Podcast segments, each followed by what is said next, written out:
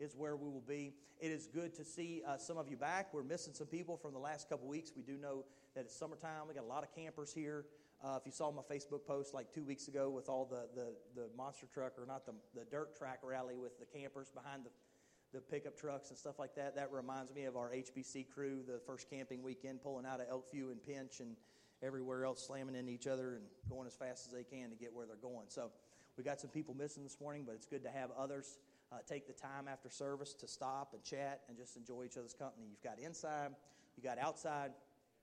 Uh, the news this week has been a little chaotic as far as what we're doing with this virus thing, uh, trying to figure out what is happening and who is actually knows what they're doing and who's giving correct information. So I will remind you, we have masks here.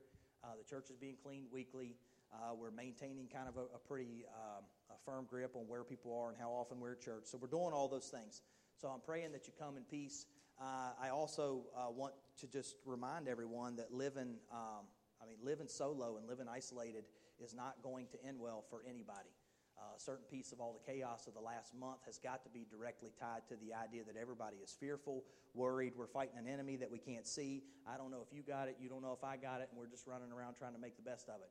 But that can only last so long, okay? So we have got to uh, get to the point where we've got some peace, we're, we're taking precautions, and we're doing what we can, okay? That being said, we're all riding this together. So they can tell us a million different things right now and as soon as November rolls back around and the weather gets nasty again, we're going to be right back into the middle of something else. So we're making uh, plans and uh, putting them in place, and we're doing the best we can with the knowledge that we have. Brings me back to the idea that it's always uh, the, the trust and authority that's been broken in our culture in the last 40 to 50 years, 100 years, whatever it is, doesn't help anybody. Because when you're looking for information, if you don't trust who's given it, we're all in trouble, right? That's basically the definition of anarchy. So we need to uh, we need to just keep plugging along. You can make your thoughts and your issues known to the leadership team, and we are funneling in as much information as we can as we make decisions. Does that make sense? All right. So we're listening to you. So you let us know what we can do and how we can better accommodate what's going on.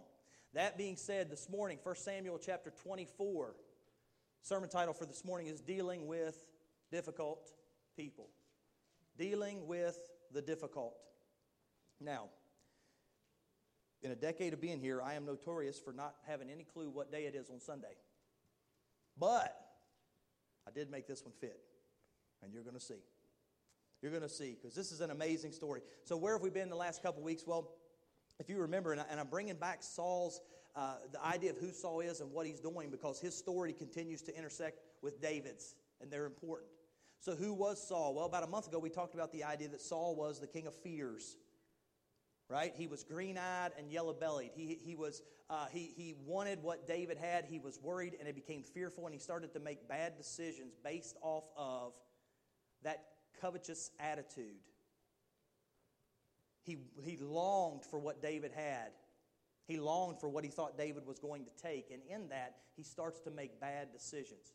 He dishonors an honorable person. Then we talked about the story of David as it coincided with that, where here, here is this young man who is, who is slain Goliath, who has been a hero for his people, and now he's running for his life and he's hiding. And a certain piece of his heart had to whisper, It should be better than this. And so we talked about that idea that sometimes in your life you're going to whisper, it should be better than this. I've paid my dues. I've made the right decisions. I've done this. I've done that. I've tried to honor my Lord. I've tried to honor my people. I've tried to do this and that. Why is it all falling apart? That is a, that is a completely justifiable response at times. And I told you to go into the Psalms and you would see it on repeat, to go into Job and you would see that on repeat. God is okay with that kind of reaction as long as you take it to Him. As long as you vent in His presence, where the Holy Spirit can minister to you, where the, the throne of righteousness and the throne of glory is there to basically bookend that frustration, God will care for you. And when you get to the Psalms and when you get to Job, what you and I see is the Lord takes those people and He cares for them and He loves on them just something extra special. But if you and I take the idea, Thomas Watson, right? Satan loves to fish into the troubled waters of a discontented heart. If we take that idea that it should be better than this and we go the opposite way, we turn from the Lord, we go into hiding, we get frustrated, we get bitter, you can guarantee that what follows is going to be a disaster. It is coping mechanisms that aren't helpful. It's isolation that ends up eating you alive. It is, it is detachment from God because there's no thankfulness there, there's no praise there. And so you know that what's next is going to be a disaster. So that's where we talked about David running for his life. It should be better than this. And last week we talked about the idea that David was a man of honor right? And I told you last week, we need to honor those around us. You need to honor the extravagant. You need to honor those that are dedicated to you in your life. You need to honor the crude, which is the idea of not perversion, but earthy or unrefined. Those that live life with you. We need to honor them. Why? Because when, when the ditch is being dug, they're there with you, right? When the mess is being cleaned up, they are there with you. Honor the crude, those that will live an unrefined and earthy life with you. We need to honor the tender, those that hear what you have to say and actually pay attention. We need to honor those that are participating. They just show up, they're just there constantly. It's on repeat, and they're there. We need to honor those people. And finally, last week when we finished uh, in 2 Samuel, we looked at the idea that we need to honor the righteous. And we'll get to Uriah's story uh, in the future. But the idea of Uriah in that passage, we have no clue what kind of warrior he was. What we do know about him in Scripture is that he was a man that was uh, amazingly righteous. That he was more righteous drunk than King David was sober. That's how righteous this man was. And I finished last week with this idea. So we went to 2 Samuel, then we rotated all the way back into 1 Samuel chapter 22. Where did that band of mighty men start or come from? It come from the, the misfits and the menaces of 1 Samuel 22. The cave at Adullam is where these people start to gather. There are 400 men that gather to David there in 1 Samuel 22, and they are an absolute train wreck. They're messy, they're dirty, they're in debt, they're frustrating. The Bible even says bitter of soul. Like this is a real ragtag bunch. But by the end of David's life, what do we see? He honors many of them with the title of his mighty men. It's an amazing story for you and I to, to pay attention to where we're meeting people and what we expect out of them. So, those are the places we have been. And so today we turn to 1 Samuel, verse 24 looking still at the story of, of David and King Saul. And when we get into this passage, like it's just it's it's lesson on lesson, just lessons on lessons on lessons. You just read through 24, and there's a nugget, and there's a nugget, and there's a nugget. I want to share some of them with you. And then at the end, I'll actually wrap it up in the idea of what it looks like to deal with difficult people. But I want to read you the story first because I don't want to break it up yet. I want you to see it all play out. Look at verse, uh, verse 1. When Saul returned following the Philistines, he was told, Behold, David is in the wilderness of En Gedi.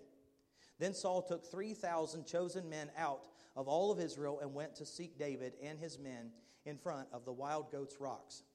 And he came to the sheepfolds by the way, where there was a cave. And Saul went in to relieve himself. That's why we had to send the kids out of here. Now, David and his men were sitting in the innermost parts of the cave. And the men of David said to him, Here is the day of which the Lord has said to you, Behold, I will give your enemy into your hand, and you shall do to him as it shall seem good to you. That is a very important statement. There are very few in this passage that are more important than that. You can do to him as seems good to you. David's, David's men are looking at David and saying, There is the king. You can do to him as seems good to you. What a powerful peek the rest of this passage is into David's heart. Then David arose, stealthily cut off the corner of Saul's robe, and afterward David's heart struck him because he had cut off the corner of Saul's robe, an immediate grieving. And he said to his men, The Lord forbid that I should do this thing to my Lord the Lord's anointed, to put out my hand against him, seeing he is the Lord's anointed. Verse 7. So David persuaded his men, and with these words, and did not permit them to attack Saul. And Saul rose up and left the cave and went on his way. Afterward, David also arose and went out of the cave and called after Saul, My Lord the king.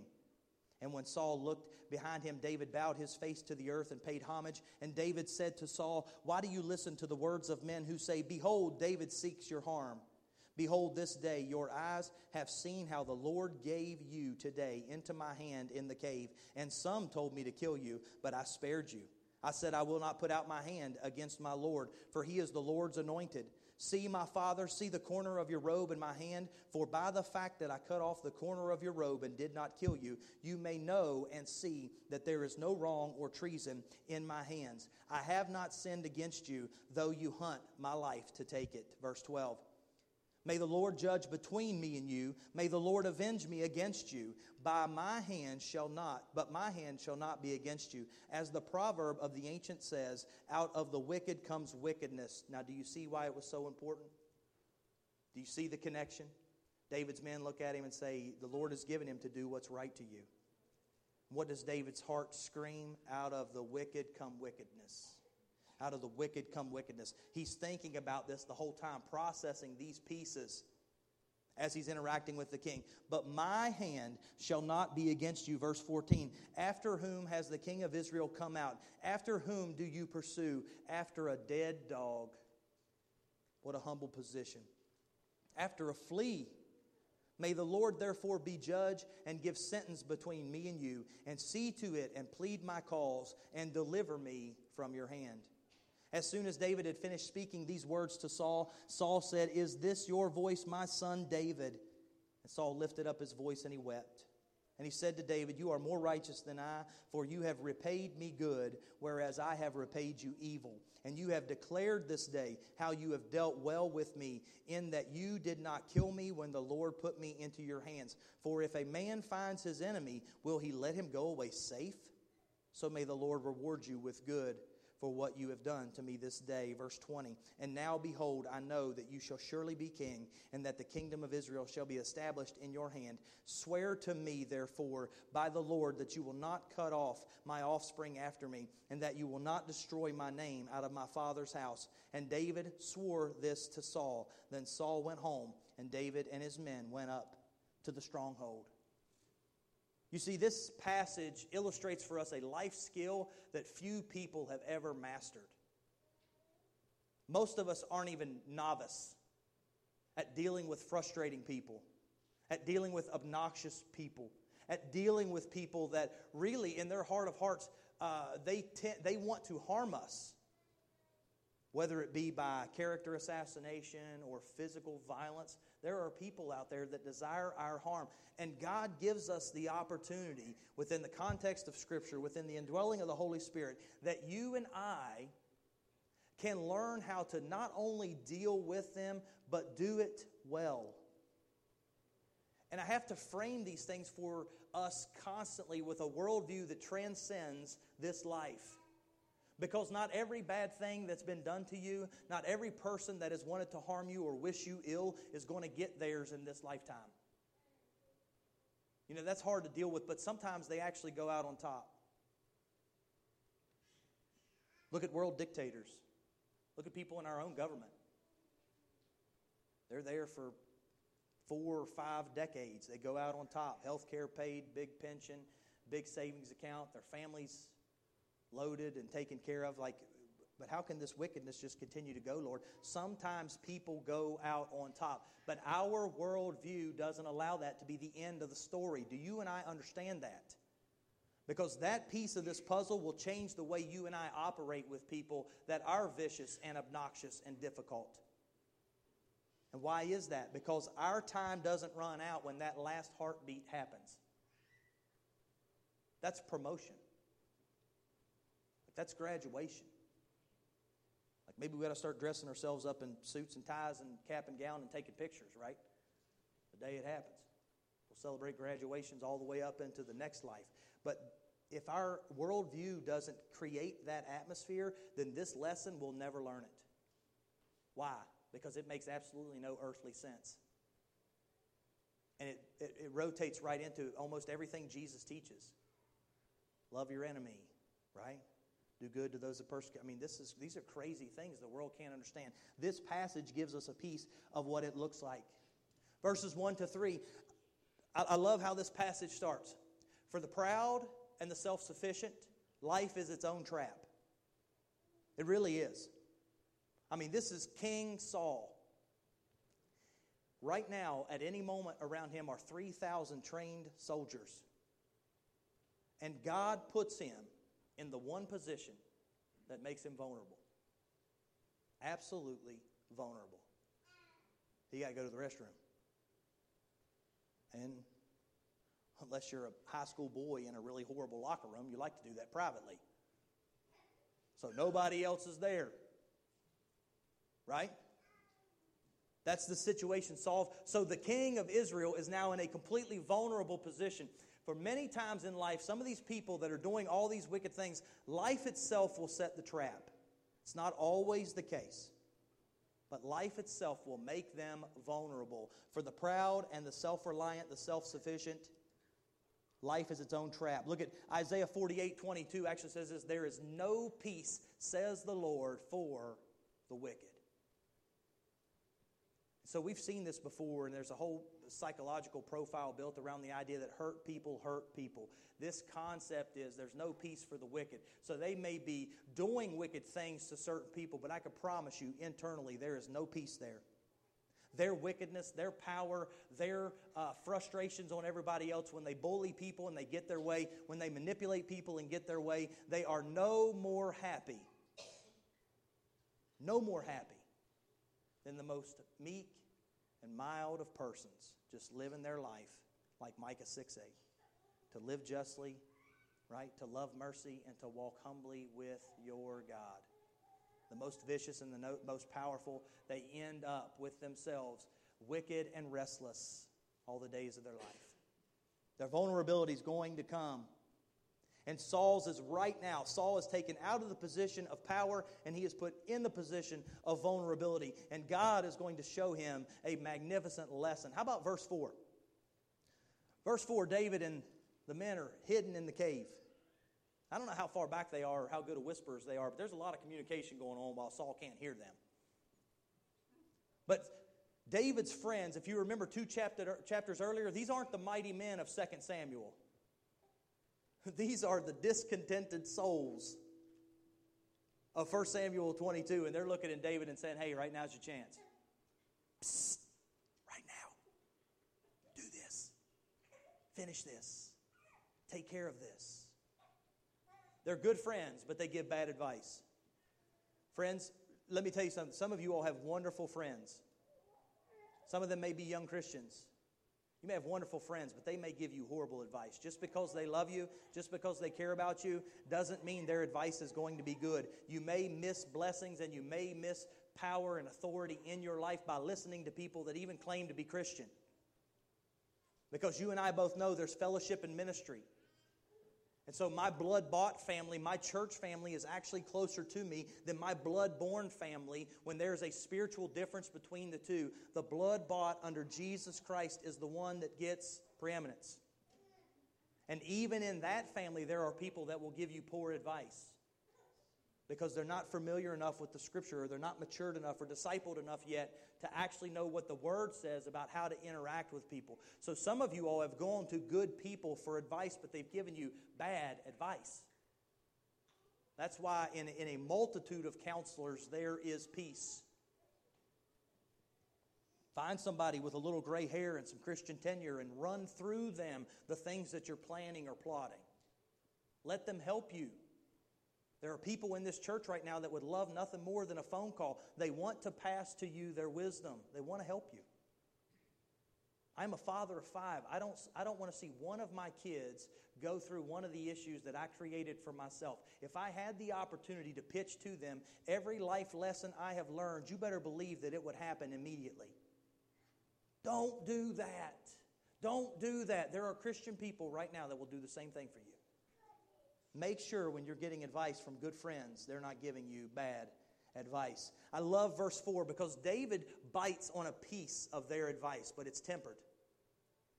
It's not a full out reaction. If he kills the king at their advice, there's no going back. A tempered reaction allows room to back up and reevaluate without dropping the grenade and walking off. Does that make sense? Sometimes when we're dealing with difficult people, it's really easy to say, I'm throwing this grenade and I'm walking away. If you temper your reaction down a little bit, if we bring about some calm and some peace, if we go one step instead of the five, maybe we'll get a better ending. You see, David has an opportunity to back up. He has an opportunity to grieve something that he thought about doing. That's a different animal than to grieve something you've just done. David cuts the corner of the robe off of King Saul's robe, and it grieves his heart immediately in verse 5. He is already grieved. If he had plunged his dagger in the king, there would be no going back, there would be no fixing the problem. The repentance may be there, but the consequences are there. When you're dealing with difficult people, remember to temper, to, to, to withdraw some of that rage, some of that anger, slow it down, back it up, give good, give good advice, and then leave room to repent as you progress. Look at verses 5 to 7. David was a man after God's own heart. We've talked about this constantly, and it is the piece of his life that just surrounds it, anchors it, draws him in. It's why, even in the midst of colossal failure, when we will get to David's life, you and I will see colossal failure. It's why, even in the midst of that, he's still known as a man after God's own heart. He was able to grieve, he was sensitive of spirit. Look at verses 5 to 7. The power to see God work comes from a sensitive heart. First in me, and if I will allow that sensitive heart in me to be moved and pushed and prodded and repent and to deviate and not do what I was getting ready to do, if I will be sensitive like that, the Lord will let me see Him work everywhere. People that hear God and obey God internally see Him work in every situation.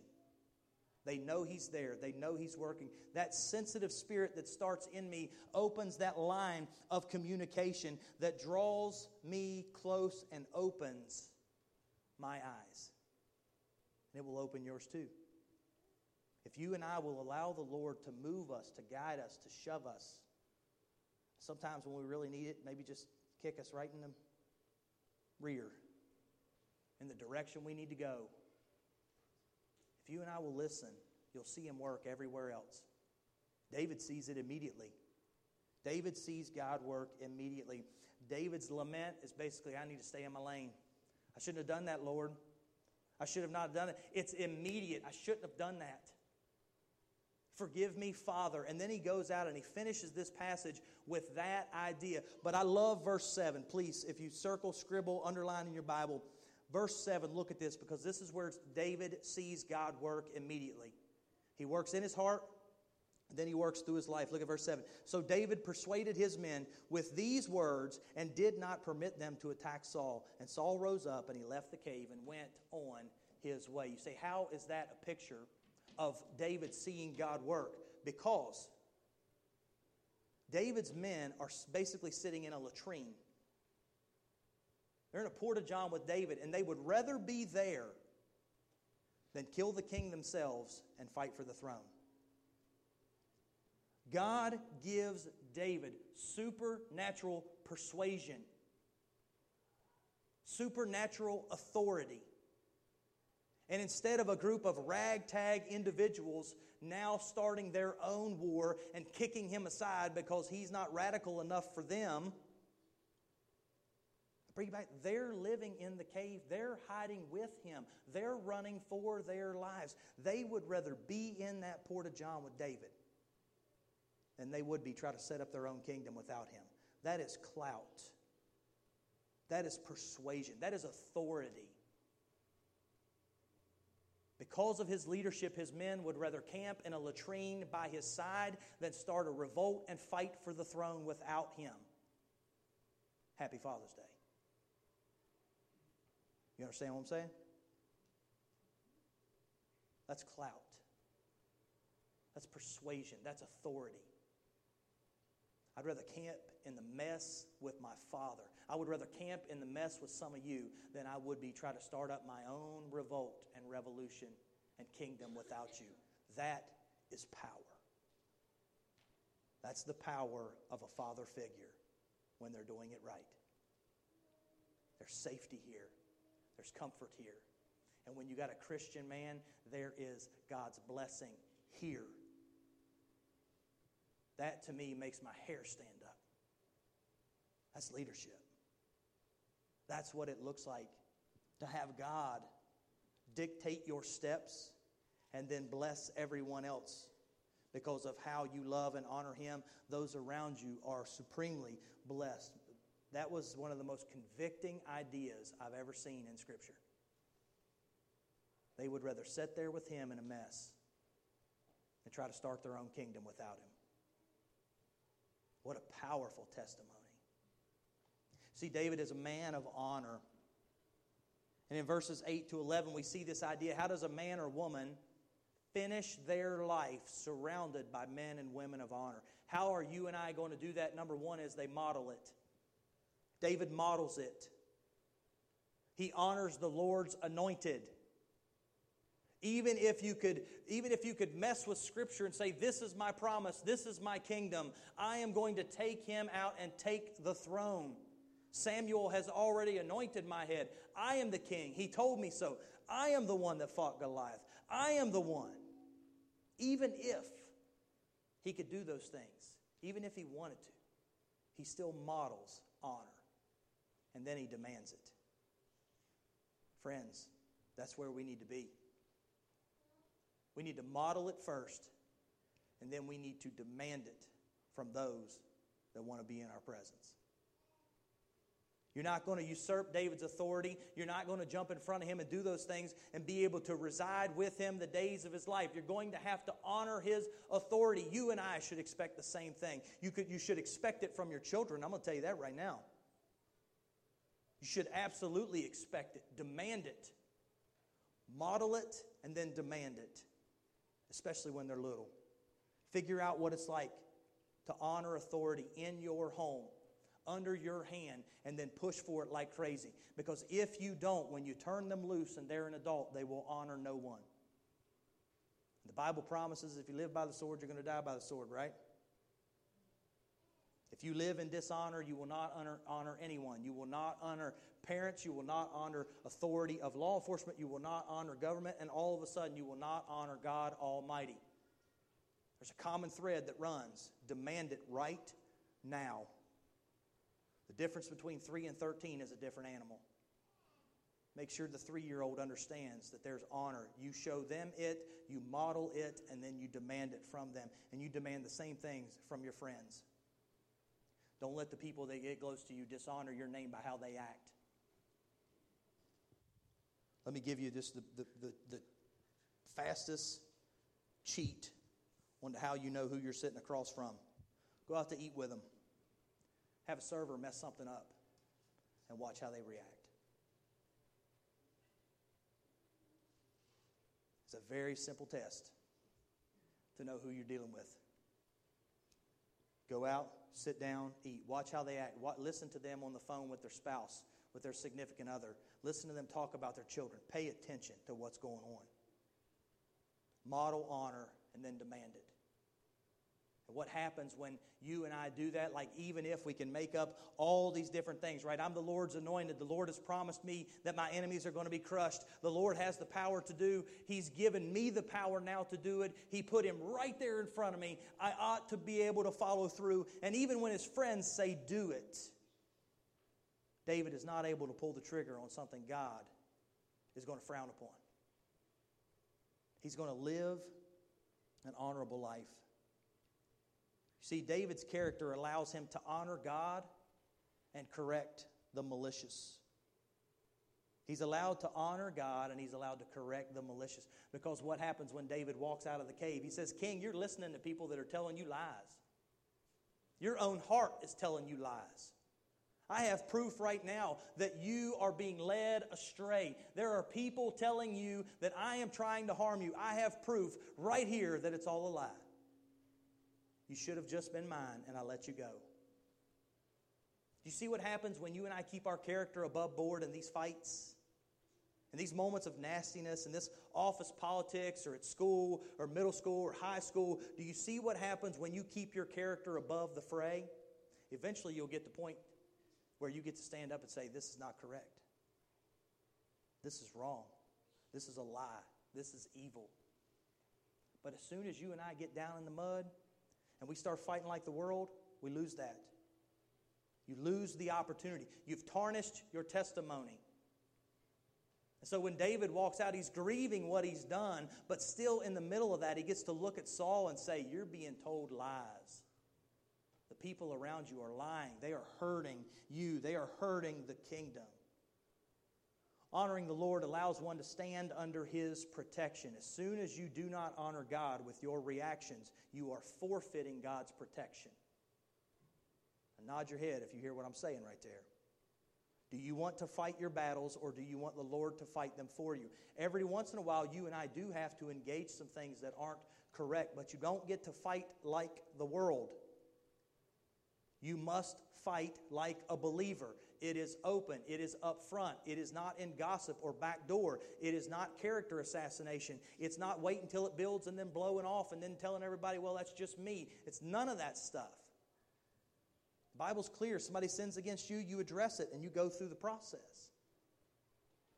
But if you engage outside the realm of what God has called honorable, you forfeit the protection that God's offered. You're basically fighting your own fight. And there are scars, always scars. Ultimately, God's still in control, but there are always scars when you and I start to fight like the world and we get out from under His protection. We lose the opportunity to beg for His help. You see, some of the greatest things you're going to need in your life are perseverance, courage, and wisdom. They come from God as good gifts. But if you and I want to get mad and we want to fight like the world, as soon as I start sinning against the Lord, I don't get the opportunity to ask Him for what He bestows freely. I don't get the opportunity to ask Him for good gifts. Lord, I need your wisdom in how to deal with this. I need your courage. I need your determination, your perseverance. They're all gone. All I have left is what is within me, and it is a very low fuel load. It runs out real quick. We lose the opportunity to beg for his help. And finally, this you know, the book of Revelation says the martyrs are standing around the throne of God begging for his justice. That should scare a lot of people. When you and I fight our own fights, we miss the opportunity. We are removed from the opportunity to pray for justice. God, do the right thing. I didn't deserve this. I didn't want this. I, this shouldn't have happened. Lord, help me. Bring about a good ending. There's a real uh, detailed aspect to the idea of flaming coals. And in the context of how we interact with those that hate us, in the context of how we interact with our enemies, this is a fascinating study. The idea of what hot coals look like, especially in the Old Testament into the New Testament. As I was reading, I was looking, there's like a, they're, they're a triple edge. They're not a double edged sword. It's like a triple edged sword. Romans 12 20 says this to the contrary. If your enemy is hungry, feed him, and if he is thirsty, give him something to drink. For by doing so, you will heap burning coals on his head. That quotation from Paul comes from Proverbs chapter 25. Jesus would say the same thing, right? Bless those that curse you, return good for evil. These are the teachings of Jesus. And this idea of this burning coal, right? You'll, you'll, you'll pour burning coals out on his head. Well, you can see them in a couple different ways. Number one, there's the idea of shame. There's the idea of shame. The idea of shame, when they're interacting with you, when they see the purity and the love of God on your heart, comes out of your mouth, the way you react to them, there's shame. There's a shaming that goes on that even their uh, life, something's wrong. There's judgment. Because it is true.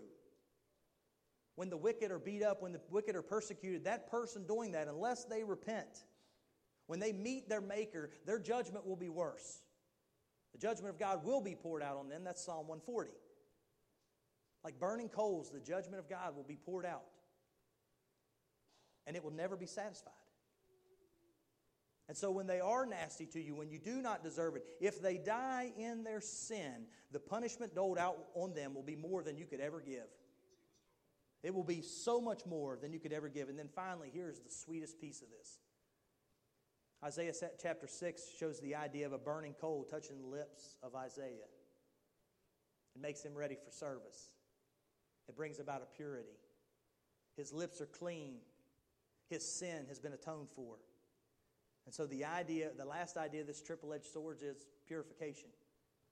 Sometimes when you and I react properly to those that are mistreating us, the Lord uses that to heap on burning coals that lead to repentance. That the fires of God are rolled out on someone, refining and drawing them into a relationship with God. And it happens not because of your nastiness and not because of your power, it happens because of your meekness and your response, like Jesus. Father, forgive them. They don't know what they're doing, was his response to those. Divine coals, verses 16 to 20, you'll see them all there. Godly responses lead to godly outcomes. Listen, friends, our message and our method must match Scripture. If you have the right message and the wrong method, you will be cold and nasty and lose the opportunity to be a witness and a help. If you have the right method and the wrong message, you lead people to hell. And so these two pieces must come. They are divine coals. They must come together. Godly responses lead to godly outcomes. Verse 16, what do we see? Saul weeps. The king weeps. Why? For his own shame. He's ashamed of himself, ashamed of the way he's acted. Verses 17 to 19, he says, You are more righteous than I, David. There is a repentance here. I don't believe this is a godly repentance that leads to salvation. It doesn't seem that his life changes, but in that moment, there is a turning away from something vicious and vile. David, you are more righteous than I am. We pray in our life that that repentance becomes one that draws them into the kingdom. Verse 20 The kingdom will be yours. Judgment. When Saul whispers that, he is declaring his own judgment. Why? Because the kingdom should be his son's, the kingdom should be of his lineage. But Saul looks at David and says, I know now that the kingdom is going to be yours. The honorable are given, and what's given is established. And again, I look at you and say, Happy Father's Day. You have been given something precious. Now make sure it's established. The honorable are given things, and in that giving, they are established for long term blessing. Ownership and blessing, stewardship and blessing. Never forget that. Saul looks at David and says, You're honorable, you're righteous, the kingdom will be yours, and not only will it be yours, but it will be established. And man, how that prophetic word comes to pass when Jesus comes again and sets up the throne. Never again to be deviated from. Never again to have the world in chaos and disarray. And then, even in verses 21 and 22, as we get ready to finish up, what do we have? We have the idea that Saul ends up asking for a favor. That's power. You ever had people be nasty to you, and then maybe a couple months, a year later, a couple years later, they come back in and they ask you for a favor?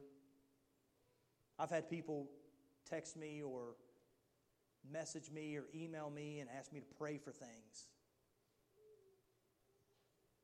It's an amazing moment of power that God is using you to influence them.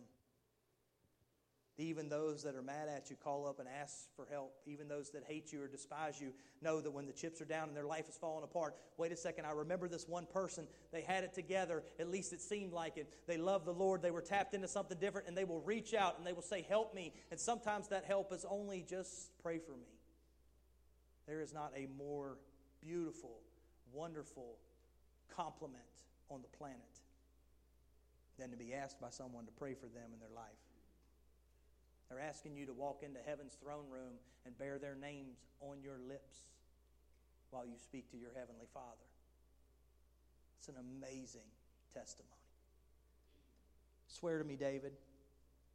And you know what's funny is King Saul did not have to do that. David's character had already played out.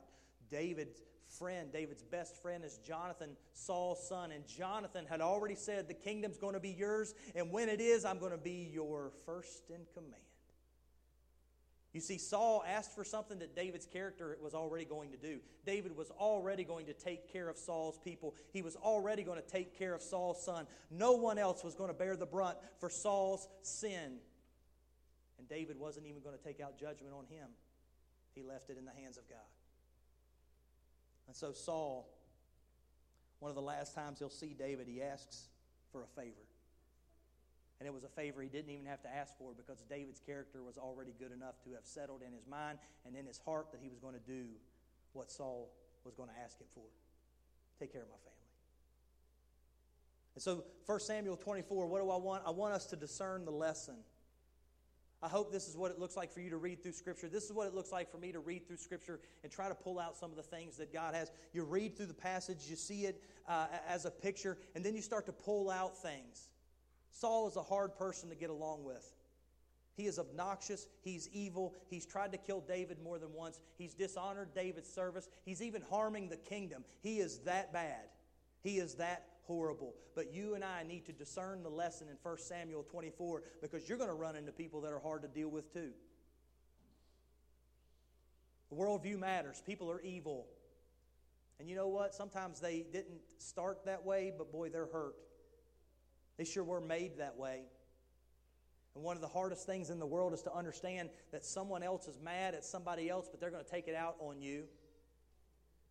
That's what happens in a good family, honestly. That's why we all know that when we walk home heated from work, we walk in and start slamming doors and taking it out on people. Why? Because we know they love us and they're going to deal with it, hopefully. Right? Unless you pull the trigger on something too big and they hit you in the head with a frying pan or something. But people are evil, they are hurt, so they hurt people in response. Sometimes you're just bearing the brunt of somebody they can't hurt. Maybe it's a loved one that passed away, a father or mother that's no longer here. Maybe they were abused as a child. I don't know what to tell you. I know this they've got an enemy, and that enemy's been torturing them since day one. He's been whispering lies in their ear since day one, and now you're trying to figure out why are they so mad at me? It's just because they're mad at everybody, or they're mad at themselves, or they're mad at someone they can't be mad at anymore because that person's left. People are evil. Just put that in your filing cabinet. It's part of life. They're frail, they're vulnerable, they're mortal. They know all those things, we know all those things. Their body hurts, their mind hurts, their family's a mess. They've got a, a, a, brother or sister or son or a daughter that's making a mess out of their life. Do you understand now? Like they come with all that baggage too. Our worldview matters. See them sometimes, some, some people are just wicked, but see them sometimes as a victim. Pray for them as a victim, and it will change the way you see them. Outdo them in honor. What happens when you outdo people in honor? I love this idea. Everybody in your crew, all of your people, you know who they're going to be? They're going to be your people. When somebody starts to lie, you want to protect your character, be the same person around enough people that they know who you are. Because when somebody wants to lie and nitpick and try to hurt you and harm you, they're going to eventually run into the buzzsaw of somebody that knows you. On the backside of that, if you and I want to be people of honor, don't let someone else run someone else's name through the dirt while you're standing there listening.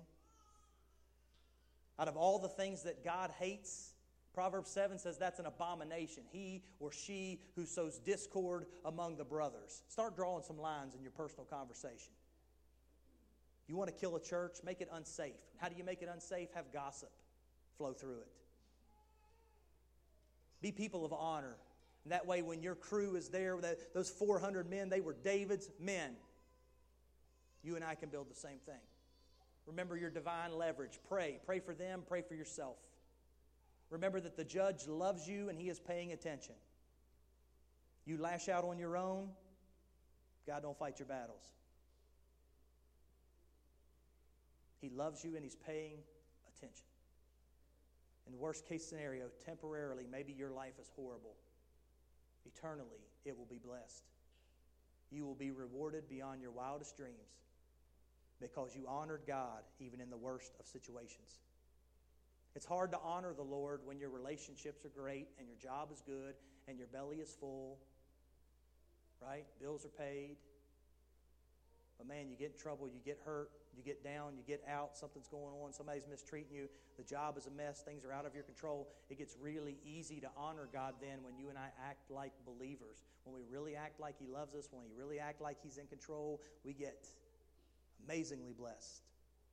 Not only now, but forevermore.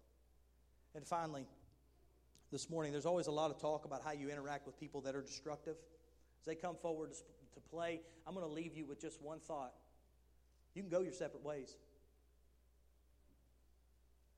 You don't have to continually set yourself up to be the pinata. You don't have to continually set yourself up to be the broken one, the hurt one, when they're lobbing nasty words, when they're lobbing real violence, when they are trying to hurt you, when they're trying to do this. You do not have to sit there and take it on repeat.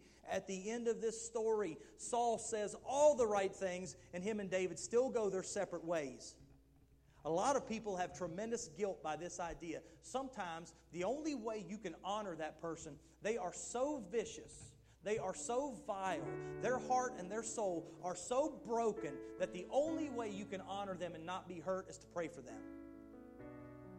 Sometimes that's it. And if you will pray for them, really, God will change you and He will work in that situation. He's not always going to draw them close, but I promise you, He will make you strong enough. He will give you the opportunities to bring glory to the King. But I, I, find constantly having conversations with people where they don't understand you can leave a relationship. Some of you have parents, especially fathers, that don't deserve the title. You don't have to walk back into that house and be cursed or hurt or hit ever again. But you're not allowed to hate them. You're not allowed to fight an earthly battle in a spiritual realm. Pray for wisdom. Pray for God to touch them and draw them close. Pray for God to heal them. And then when the time is right and the Lord tells you go, then be a minister to them. Some people have such a hard time with the idea that, like, well, I, I got to keep walking back into this situation. This person is just vicious and violent. And if I don't do it, I feel bad. I feel guilty. That is the enemy speaking to you. The Holy Spirit will tell you exactly what to do. If you want to honor Him and love Him, but being constantly around vicious people that hurt you, manipulate you, uh, try to hurt your character or hurt your life is not one of the things God wants you to sign up for. There's ministry and there's fellowship. Fellowship is safe people that love you and want to see God work. Ministry is people that you and I come in and out of because you have to have the break. You can't be there all the time around ministry, they'll suck you dry, especially when they're close enough and they should be loving on you and taking care of you, and they have betrayed those things. Be very, very careful. You can go your separate ways. David does, even though Saul says all the right things. I'm sorry, you're more righteous, the kingdom is yours. And David still goes the other way. He still honors the king, and you and I can do that too. Would you stand with me this morning? If you need something, you come. If you want to lay something down, you come. The Lord is good. The Father is good, and He loves you.